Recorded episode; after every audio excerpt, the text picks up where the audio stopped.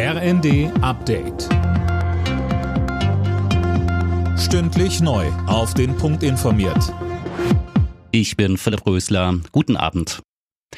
Die drei verbliebenen Atomkraftwerke in Deutschland sollen bis Mitte April nächsten Jahres am Netz bleiben. Das hat Bundeskanzler Scholz angeordnet. Max Linden mit den Einzelheiten.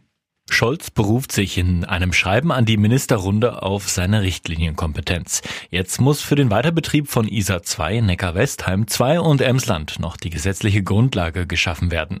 In der Bundesregierung hatte es zuletzt heftigen Streit gegeben.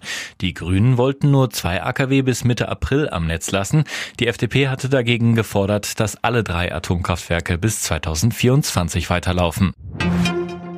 In Deutsch und Mathematik verlieren die Viertklässler in Deutschland immer mehr den Anschluss. Der negative Trend hat sich mit den Einschränkungen während der Corona-Pandemie verstärkt. Das ist das Ergebnis des Bildungstrends, abgefragt durch das Institut zur Qualitätsentwicklung im Bildungswesen. Deren Vorstand Petra Stannert sagte zur Bilanz, der Kompetenzrückgang in Deutschland insgesamt entspricht einer Lernzeit von circa einem Drittelschuljahr im Lesen, einem halben Schuljahr im Zuhören und einem Viertelschuljahr im Bereich Orthographie und in Mathematik.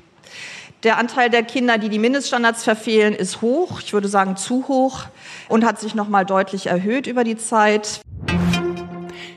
Die EU verhängt neue Sanktionen gegen den Iran, und zwar gegen die iranische Sittenpolizei. Angehörige dürfen nicht mehr in die EU einreisen. Grund dafür ist das brutale Vorgehen der islamistischen Sittenwächter gegen Demonstranten. Seit heute muss sich der brasilianische Fußballstar Neymar in Spanien vor Gericht verantworten. Es geht um Unregelmäßigkeiten bei seinem Wechsel zum FC Barcelona im Jahr 2013. Im schlimmsten Fall drohen dem 30-Jährigen bis zu zwei Jahre Haft und eine Millionenstrafe. Alle Nachrichten auf rnd.de